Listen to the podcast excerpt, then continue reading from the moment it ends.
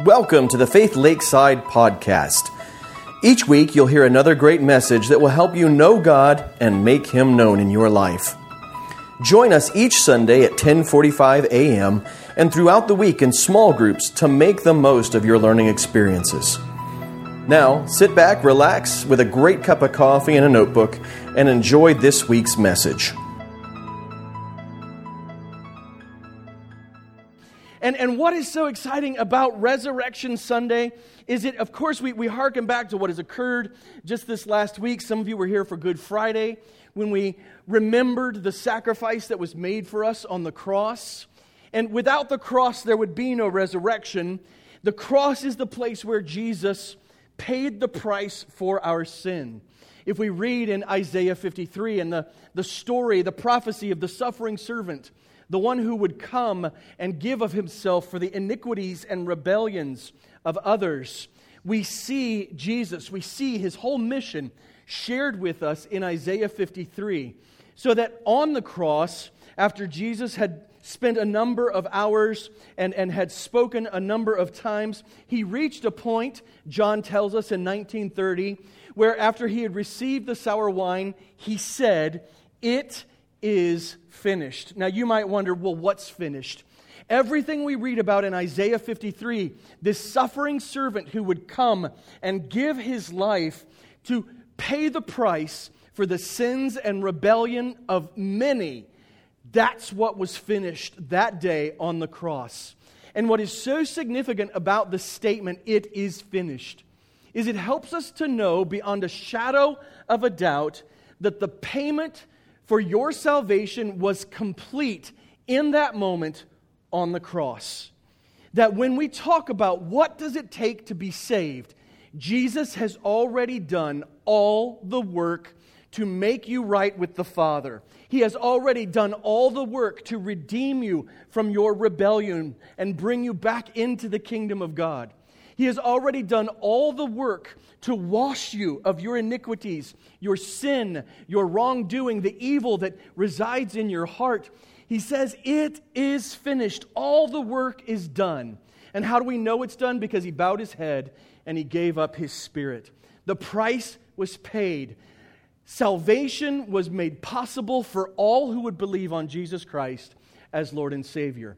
But the exciting thing is that is not the end of the story because Jesus had prophesied a number of times and referred back to the prophecy given in Jonah. Like Jonah was in the, the belly of the, the fish for three days, I will be in the belly of the earth and then will come forth again. Jesus had already set the stage for his resurrection.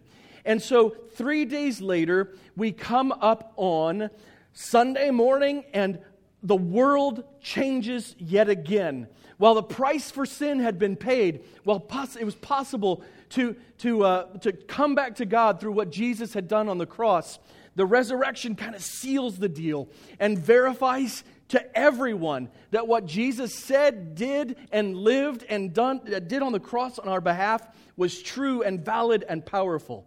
So if you've got your Bibles, I encourage you to open them up. We're going to be looking not at all of these passages, but you might want to uh, put your uh, thumb and finger in Matthew and Mark, these sections, or if you have the Bible app, open up your Bible app. These passages will be in the Bible app as well as the rest of our notes under our event for today. So, first we're going to look at Mark chapter 16, verses 1 through 3. Now, what's interesting is all four of the Gospels share the story of the resurrection, the history of the resurrection. Let me, let me clarify that. Uh, I, I keep correcting myself kind of midstream. I say story, I mean history because it is not a story, it is not a myth, it is his story. It is accurate, it is factual. This happened in time and space. It is history that is undeniable. In fact, the resurrection of Jesus Christ is one of the most affirmed events in all of ancient history. That, that there are numerous evidences for his resurrection all throughout recorded ancient history. And so when we talk about Jesus coming back from, from the grave, it is not a story in the sense of a myth, it is history. So when you hear me say story, it's just because you know, we tell stories, we repeat history through stories. And so I'm not meaning that it is a myth, but I am meaning it is an important uh, history for us to understand. So the four Gospels all share the history of Jesus' resurrection. But if you were to read in these four sections of the four Gospels, each of the resurrection stories, you might see some differences. And, and the differences are, are the kinds of things that uh, are different if you had something like a car accident and you had four different witnesses from four different perspectives. That someone might notice the color of the car, and someone might notice the direction, and someone might notice that the, the driver had a mustache and really fixate on that. But all of them share the story of the accident, the history of the accident from their perspective. And while the particulars might not be exactly the same, when we put the four stories together, we can get the full picture of everything that occurred. And so, Matthew and Mark and Luke and John, as they wrote, they wrote from different people's recollections, whether their own, because they were there, or from the recollections of other eyewitnesses. And they each had a unique goal in their writing. Matthew was writing to Jewish believers, trying to help them understand that Jesus was their long awaited king. Mark was writing to Gentiles. Luke was writing to Theophilus. Whether Theophilus was an actual person or just a pseudonym for the overall God loving community, we're not sure. But Luke had a specific audience, those who love God and want to know the facts of Jesus' life. And then John wanted everyone to understand that Jesus is the Word, the, the living God, the second person of the Trinity who has always been part of creation, part of sustaining life, and now come in the flesh. And so, as each of them wrote their Gospels, they focused on the same things, the same events, but their perspectives are a little different, and so they, they fixate on different things. So, while one says that this person was the first one to the tomb. Uh, the other one over here might say this group of people was the first one to the tomb. What's interesting is the group of people that one author mentions includes the one person that another author mentions. There's never a contradiction in who is there. It's just one guy says, I'm focusing on this one person, and one guy says, I'm focusing on the big group that showed up. So in Mark chapter 1, or excuse me, Mark chapter 16, verses 1 through 8, we get the beginning of the resurrection history. And uh, I picked this one because of the three, Matthew, Mark, and Luke, it is uh, the, the most thorough of the synoptic gospels. So it says this When the Sabbath was over, Mary Magdalene, Mary the mother of James, and Salome brought spices so that they could go and anoint him, him being this is Sunday school time too. Him being Jesus. Yeah, it's so. Uh, if I ask a question, nine times out of ten, it's Jesus, God, Holy Spirit. You guys, right? You just just get the Sunday school answers out of the way, and uh, and then we'll move on. Uh, so to anoint Jesus. So the practice was to anoint the body and spices, uh, and and to not set it up for preservation, but just to honor the dead. It was unusual for them to do it three days later, but there had been two Sabbaths between the time of Jesus' death and the time of his resurrection. And a Sabbath was a holy day in which they could not interact with the dead.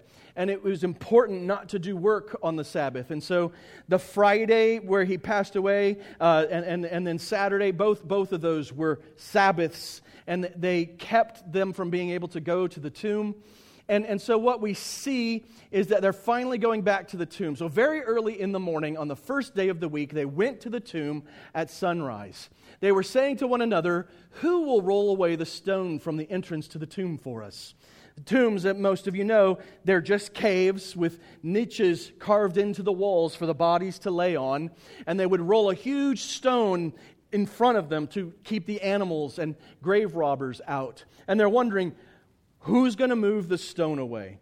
Now we'll flip over to Matthew. And in Matthew 28, verse 2, it tells us this There was a violent earthquake because an angel of the Lord descended from heaven and approached the tomb. Who is it that rolls back the stone? This angel. He rolled back the stone and was sitting on it. So we see these ladies are coming, they're on their way, there's an earthquake, the stone rolls away, an angel just kind of plops down on top of the stone. He's just like, waiting. Can you, I mean, you, what a cool picture, right? This angel just kind of hanging out, waiting for the ladies to come. Matthew goes on to tell us this that his appearance, the angel, was like lightning, and his clothing was as white as snow. The guards were so shaken by fear of him that they became like dead men. They just kind of passed out, they fainted. They were like, oh, you know, that, that they're just so overwhelmed with the beauty, the awe of this angel and the circumstance that's going on. They are scared, in fact. And as, as this continues on, the ladies arrive, and the angel tells the women, Don't be afraid, because I know you're looking for Jesus who was crucified. He is not here, for he is risen, just as he said. Come and see the place where he lay. Then go quickly and tell his disciples, He has risen from the dead, and indeed he is going ahead of you to Galilee, and you will see him there. Listen, I have told you. And so the angel tells the women to go and tell Jesus' disciples who are still waiting back likely at the upper room where they had met together for the, the Last Supper, the Passover meal. Then Matthew tells us that the ladies departed quickly from the tomb with fear and great joy, and they ran to tell his disciples the news. So, what we see here is, is the ladies come to anoint Jesus' body. An angel moves away the stone. The angel tells the ladies, and the ladies go back to the disciples. Now, a, a couple of the other gospels include things like John tells us that, that Peter and John went running to the tomb. Uh, and of course, John, who is the author of the gospel, lets everybody know that Peter got there uh, uh, second, because John's the one who got there first. And uh, so, yeah, yeah, I mean, Peter and I, we went but I got there first. And, and so John tells us that from a different perspective that he and Peter got to the tomb, went to see the tomb, and that Mary Magdalene came back and, and hung out and then saw Jesus face to face right there. Not just an angel, but Jesus himself. And uh, Mark actually ends with the women leaving the tomb and so scared to death that they don't tell anybody for a little while. Like they're, they're, they're, they're just awestruck. They're struggling to figure out what's going on. And it takes them a while to get back to the disciples and tell the disciples.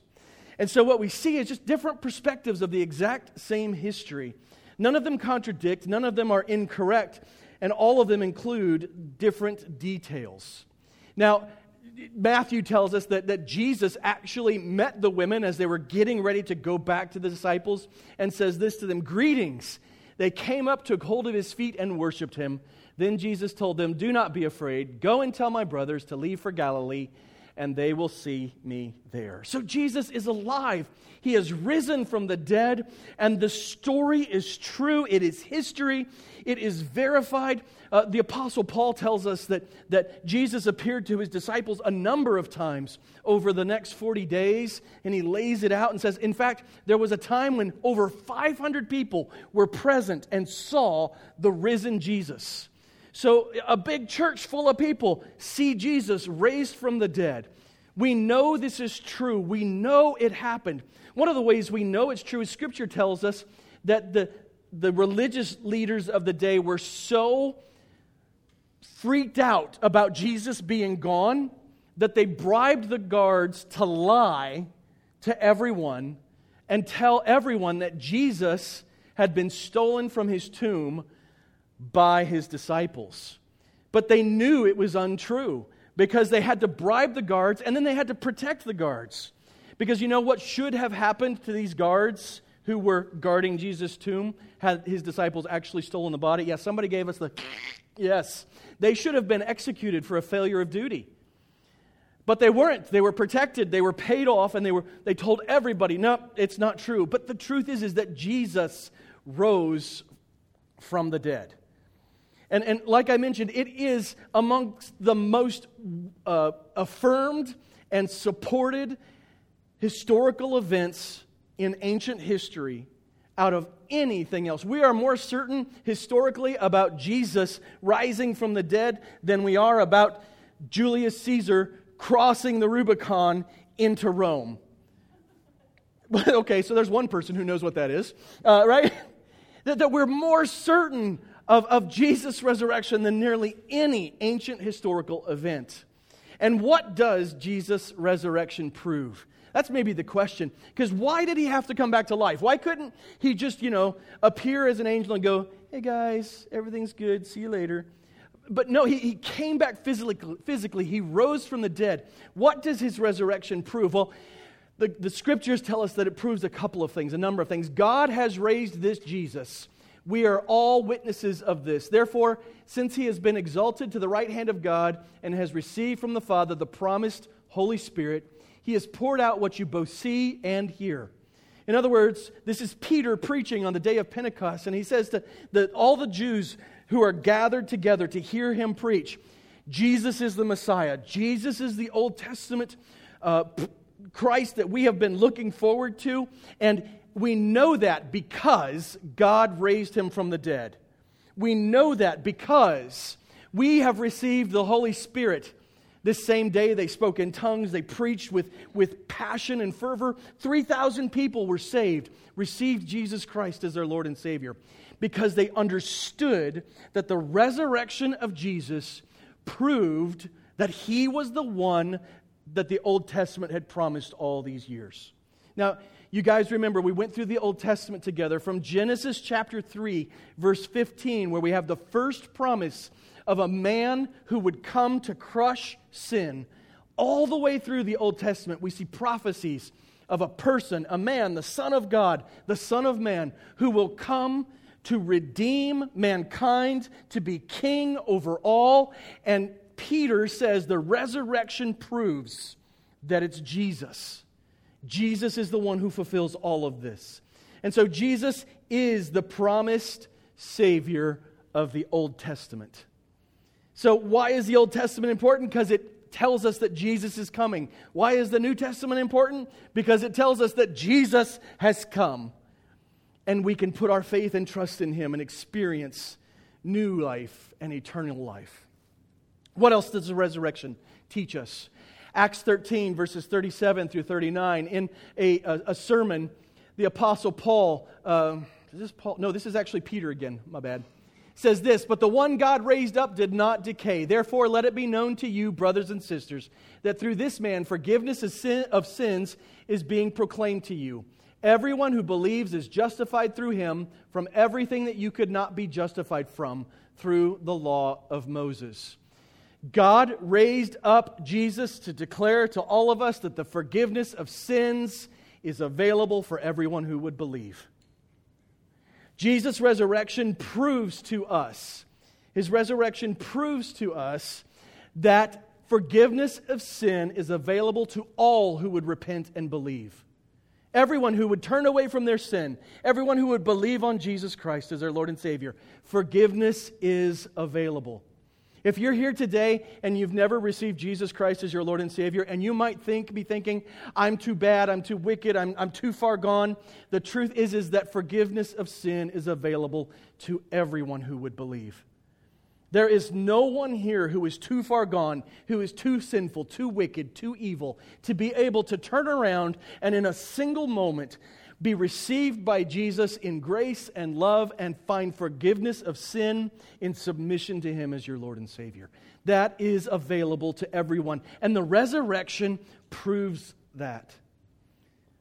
The last thing we see that we'll look at this morning about what the resurrection proves is this.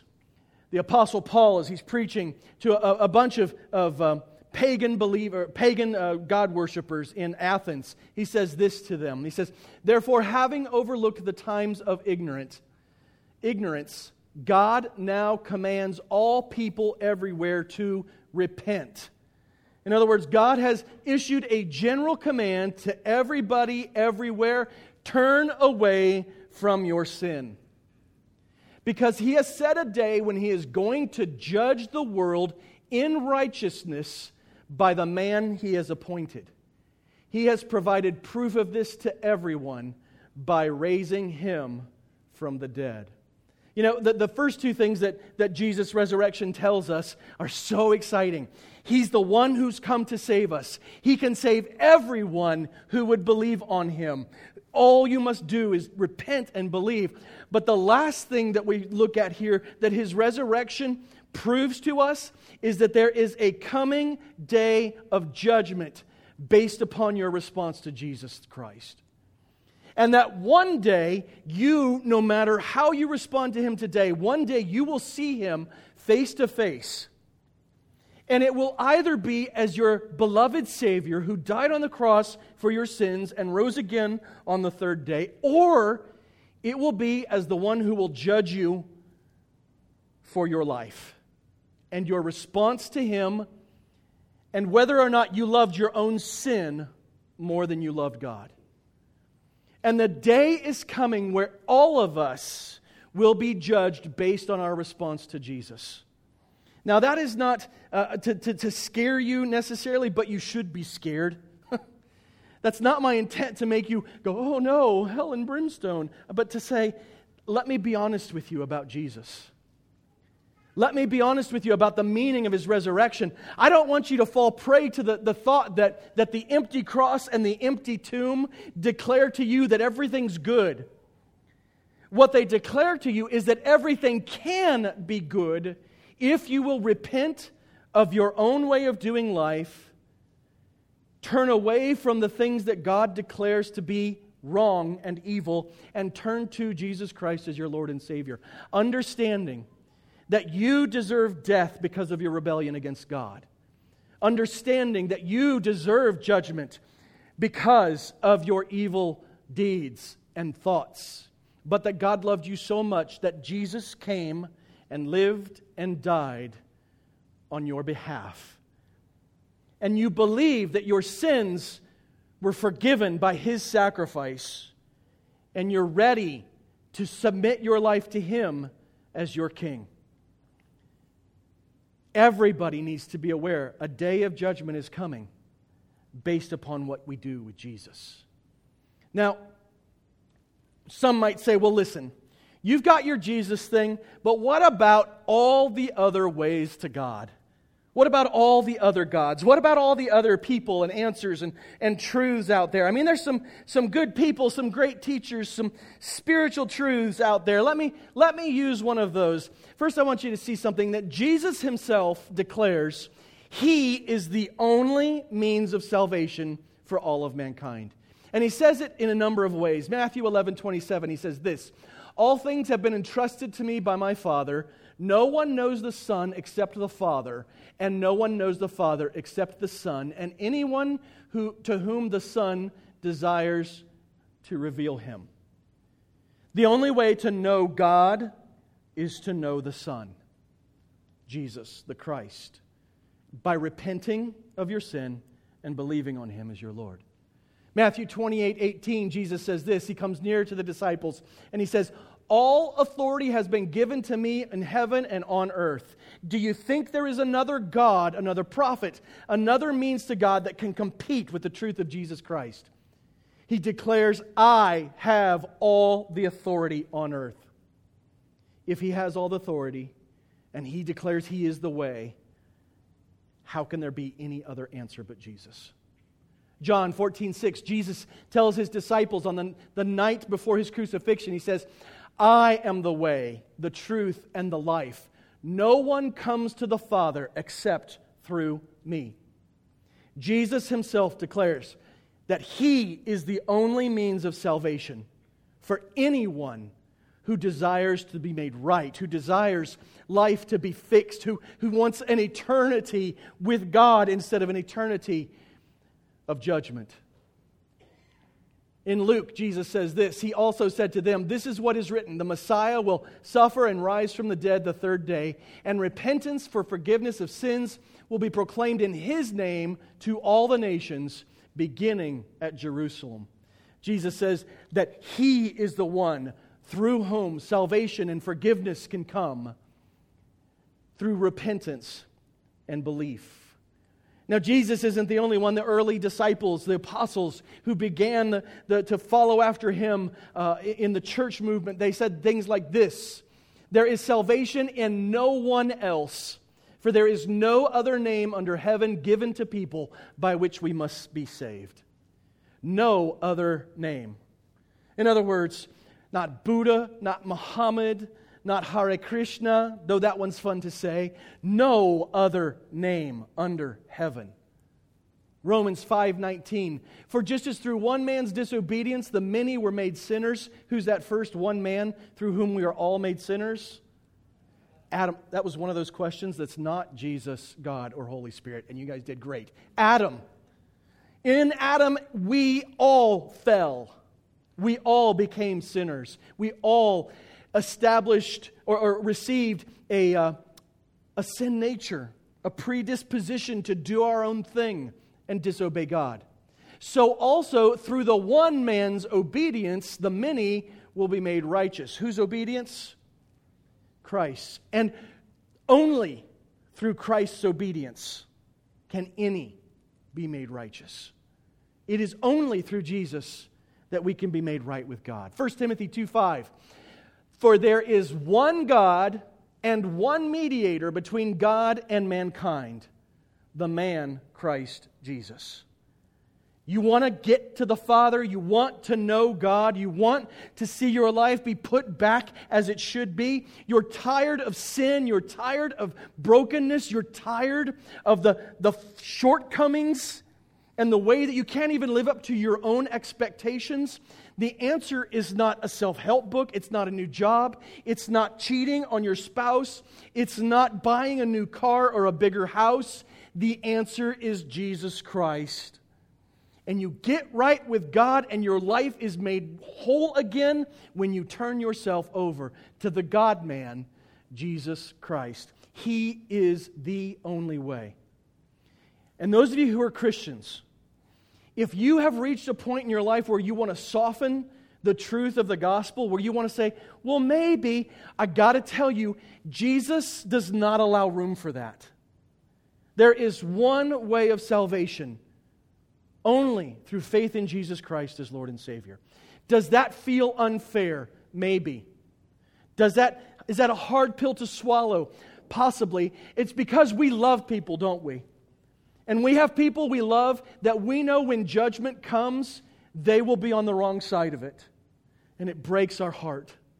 And we want so badly so badly for there to be a workaround, for there be a, to be a different way, for there to be a second chance. But Scripture says unequivocally that Jesus Christ is the only means of salvation, period.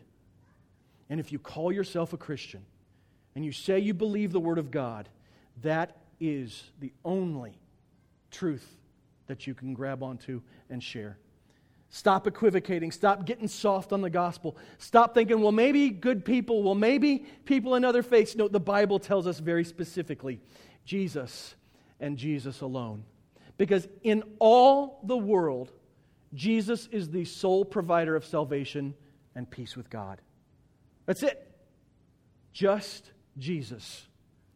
Now, we've been going through Colossians and we've been talking about the vain philosophies of the world. And the vain philosophies of the world, they tell us that there are many ways to God, don't they? Lots of ways to God, as long as you're a good person, or, or maybe you'll take a different path, or, or maybe this or maybe that. There's a, a quippy poem by a poet named Steve Turner. Poem's titled Creed. We believe that all religions are basically the same, at least the one that we read was. They all believe in love and goodness. They only differ on matters of creation, sin, heaven, hell, God, and salvation. right. It's a quippy little poem, huh? All religions are the same except for where they don't agree, which are on issues of creation and sin and heaven and hell and God and salvation. They all espouse love and goodness. Well, yes, we all long for love and goodness, don't we? But if we don't have the truths of creation and sin and heaven and hell and God and salvation correct, we do not have a saving faith. And it's so important that we understand there are not many paths to get to God. That's, it, God isn't on a mountaintop and lots of different ways to get there. Because Scripture tells us, and Jesus Himself tells us, there's only one way. And if you trust in Jesus Christ, then you must adhere to what he's taught and walk in a way that shares with others, there's one way to get right with God, and that is through Jesus the Christ. Now, what is sin? The sin that we've been talking about. Literally, sin, when we look at the word in its original language, it's, it's related to like archery or, or to, to uh, target practice, and it is to miss the mark. To miss the mark. To miss the mark is sin. And, and so, you know, you're, you're trying to shoot for a bullseye, and you, you shoot down and to the right. That's where I always shoot for some reason. I always shoot down and to the right. Don't know why. Whether it's a gun or it is a bow and arrow, it's always down and to the right. Somebody who knows these things should diagnose me and help me do better. But when I miss the bullseye, it is sin. Spiritually, the way that God created us, His plans for our life, the, the perfect standards by which He made us to live, that's the bullseye. And everything we do that misses God's purpose and potential for us is sin. Now, I, am going to tell you something that, that different world religions describe sin differently. Did you know that, that essentially Buddhism and Hinduism describe sin as suffering? And, and why would I say? Well, they, they see that the world isn't right, and that makes us all suffer. And in their mind, the only way to understand how to make the world right is to begin to know the truths that will help you see that the world is all pretend anyway. It's all an illusion, it's not real. What? How crazy is that? But you see, they, they understand what sin is. It's a thing that messes up this life. It's injustice. It's suffering. This is sin. This is what Jesus died for sin, suffering, evil, and unfulfilled life. These are all the same thing. Missing the mark, failing to meet the plans and potential that God has placed in you. If you have in your heart a hatred against the injustices of this world, you have in your heart a, a frustration with how things are unfair you have in your heart a, a feeling that people should be kind and generous, and why can't we just love one another? You know what sin is. And I challenge you, look into your own heart and you will find it there. And the only answer for sin is the death of Jesus on the cross. And his resurrection proves that to be true. But the world's systems, they'll tell us some things like this there are, there are systems that are called epistemic, or they're about knowing. If you just know something, if you learn something, then you'll be a better person. Knowledge equals salvation. We're self help books, they're great for this, right? Even the Christian ones. Hey, do these three things, know these five things, and your life will be better. Specifically, religions like Buddhism, Hinduism, are related to knowing a truth, knowing a secret knowledge, and hoping that knowing would bring salvation, but it doesn't because you can never know enough. There's pragmatic faiths, and some of us, we're more pragmatic. We think that if we just do the right things, then we'll be okay with God. If we work really hard, if we attend church enough, if, if we, um, we, we pay enough in tithe, if we do the right rituals, then we'll be okay. We'll be right with God. Hard work equals salvation. Islam is like this. You know, Islam has five pillars, five things that a, a believer must do in order to be even close to having a chance of being saved. But the truth is, is no one can do them perfectly. Everyone falls short. Hard work will not pay off when we're talking about spiritual life. And then we have people who are existentialists. They, they pursue feelings. If I just experience something, I'll be fine. They want to know God and, and then feel Him. And, and I'm going to I'm to step on some toes, but I'm going to say if you are of the mindset that the outdoors is my church, I just feel God there. Here's what you're doing you're failing to be faithful. You're failing to submit to God, but instead, you're pursuing a feeling.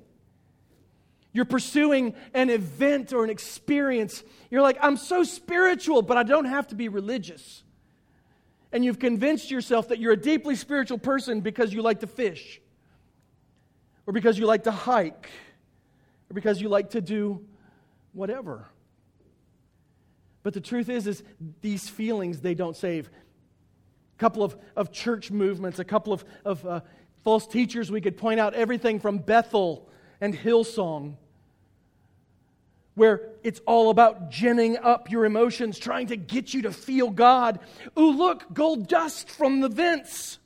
There's God. We've experienced something amazing. That doesn't save you if you're walking in rebellion against God and have not trusted Jesus Christ as your Lord and Savior. All these different ways. And, and these things make sense to us. We think, oh, if I just work harder, God will love me more. If I just believe the right things, God will love me more. If I just feel Him, I can know that I'm saved.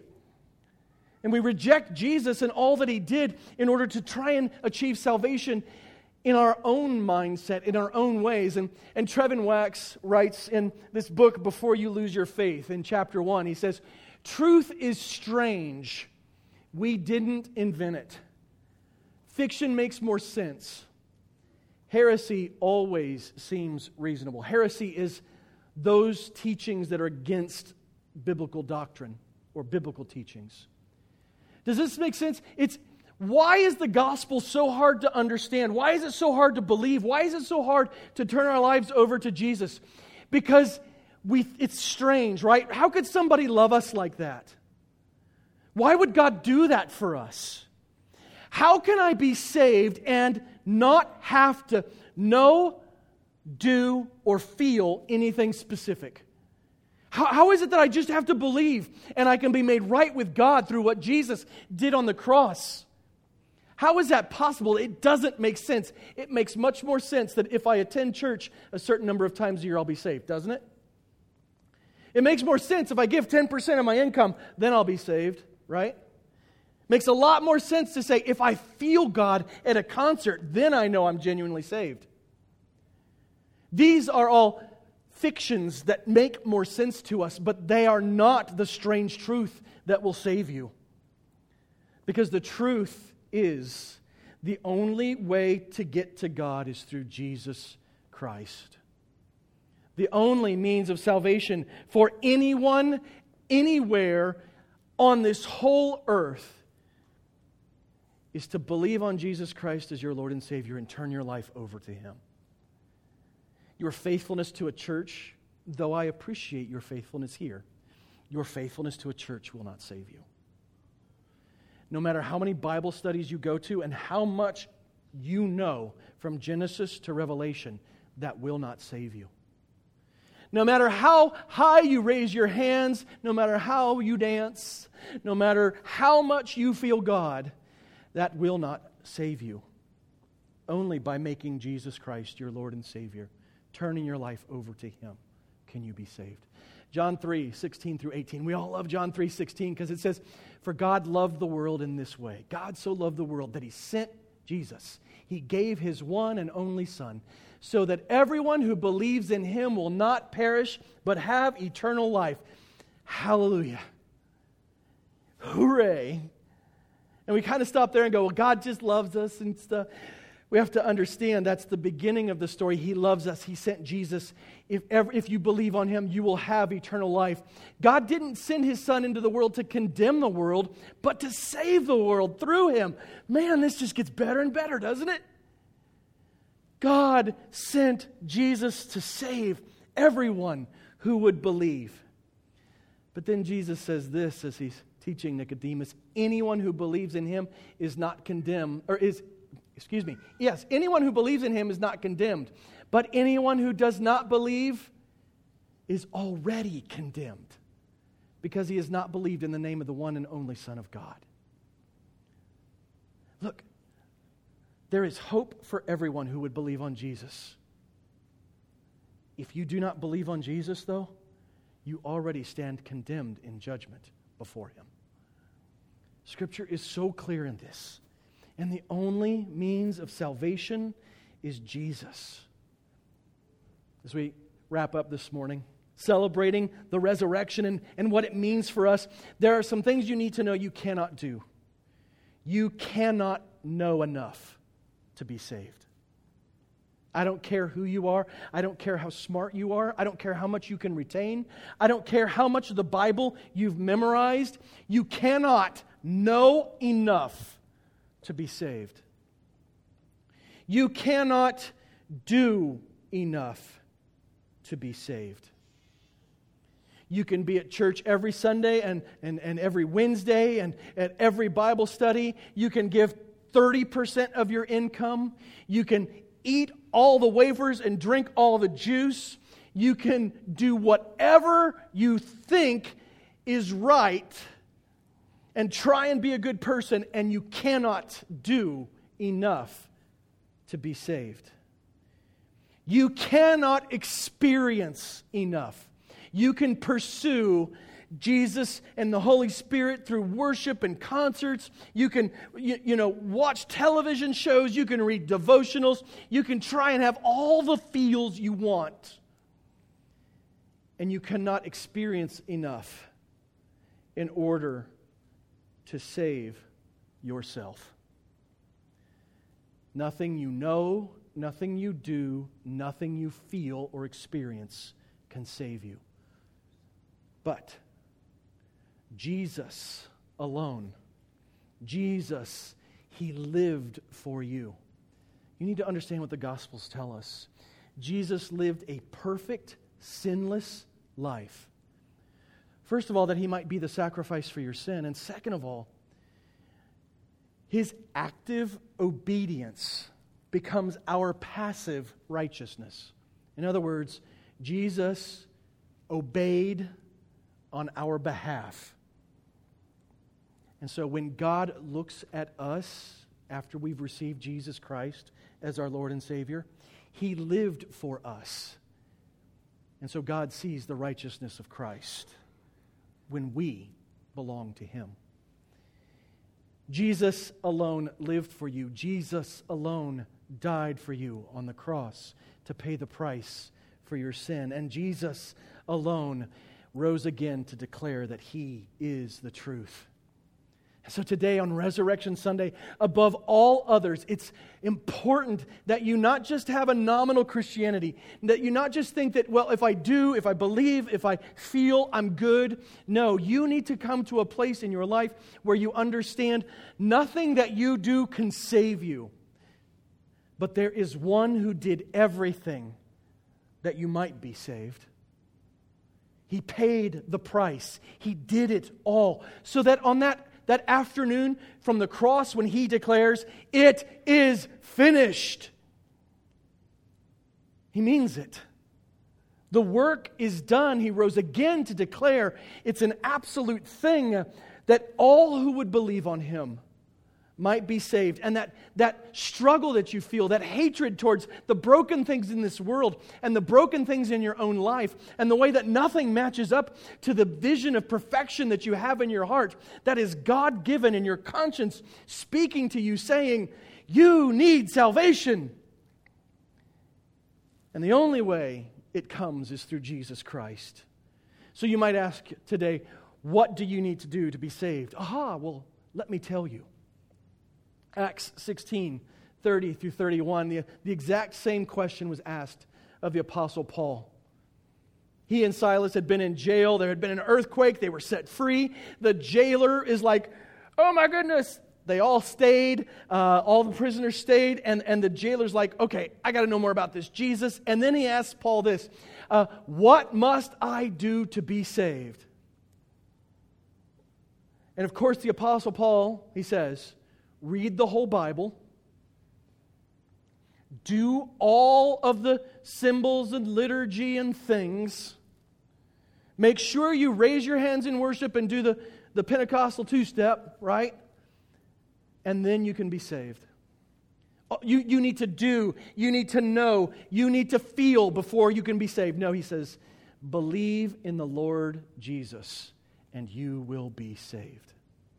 The word believe there is not just a, a, a mental acknowledgement, but when we, when we see believe in the New Testament, it is literally a picture of stepping off and trusting.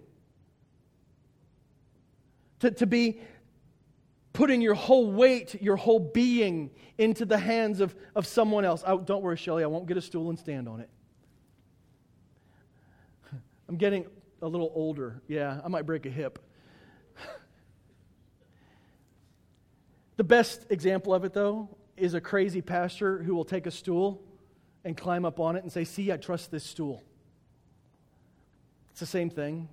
You've got to be so into Jesus that you put your whole life into his hands.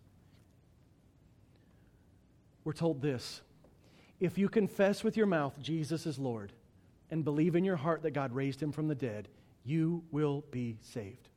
One believes with the heart, resulting in righteousness, and one confesses with the mouth, resulting in salvation. Jesus is the only way of salvation, and all it takes to be saved is to believe on him as your Lord and Savior. Now, what will that result in in your life? It will result in a change, an ask from him that you obey, that you walk with him, that you try and see the world through his eyes, that you seek to be the person he longs for you to be. But the cool thing is, you're already right with God and with Jesus. And it's a process of getting better from that point. Look, I, I, know some of you here this morning, you might be like struggling with faith. You might be struggling with questions of, well, is, is Christianity even really true? You might be struggling with, with trying to reconstruct something in your life. And so I want to make an offer to you this morning. And it doesn't matter if you're a regular attender, it doesn't matter if you're just a visitor. If you're here this morning and you're really struggling and feeling like you want to have faith, but you don't know what that means.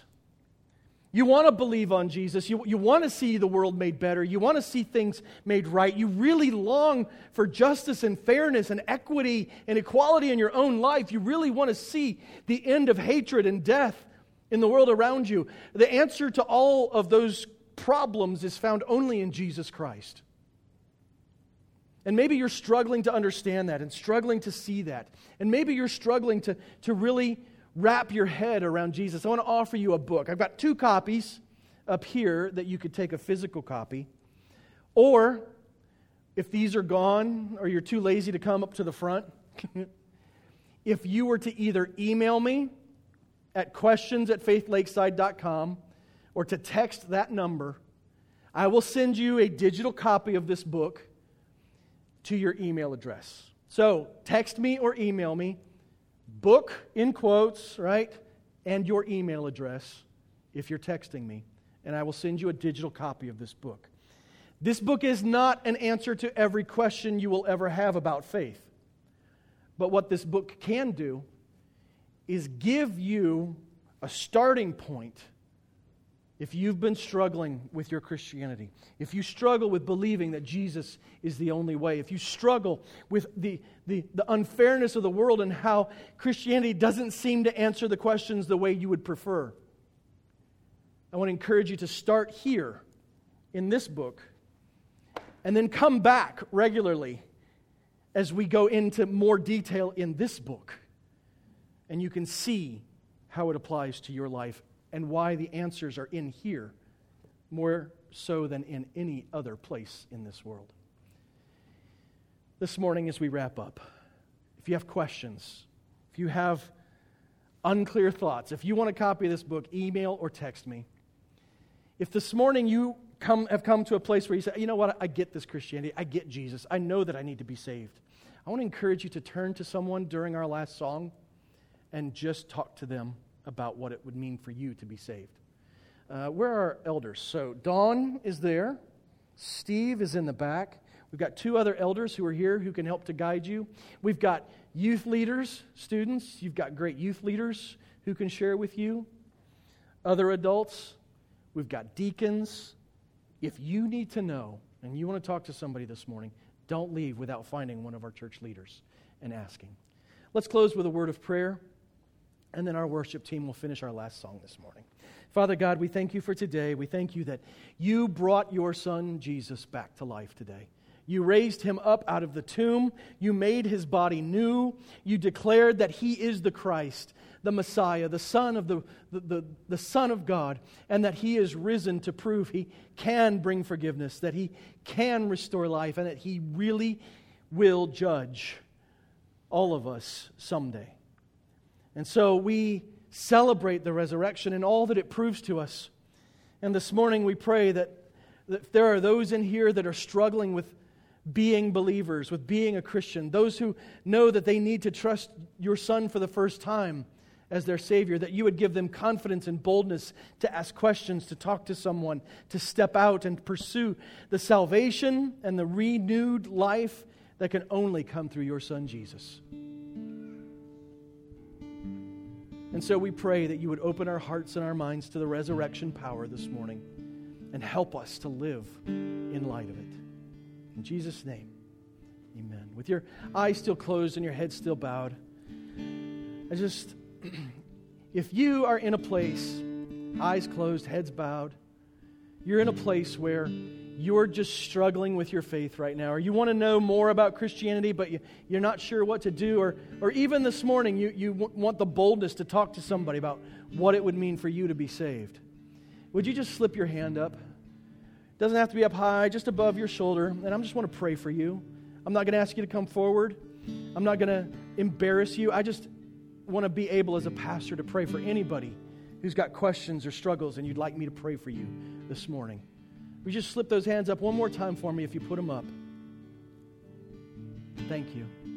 Thank you. Bless these, Lord, who are struggling, who have questions or maybe who are ready to be saved but don't not quite know where to, to go to ask and who to talk to. I pray that you give them boldness. I pray that you would even now bring to mind exactly who they need to go talk to. Whether it's me, one of the other elders, a, a leader, a family member who invited them. But you would give them the boldness to just go and say, I need to know more about Jesus. I need to have this question answered. I'm ready to be saved. Would you give them the boldness to do that, Lord? For all of us, may we have the boldness to continue to seek you come to a place where we can trust Jesus with all that we are. Thank you for these who have raised their hands. Strengthen them and help them to reach out for help. In your name, Jesus. Amen. Let's stand and sing our final song of the morning.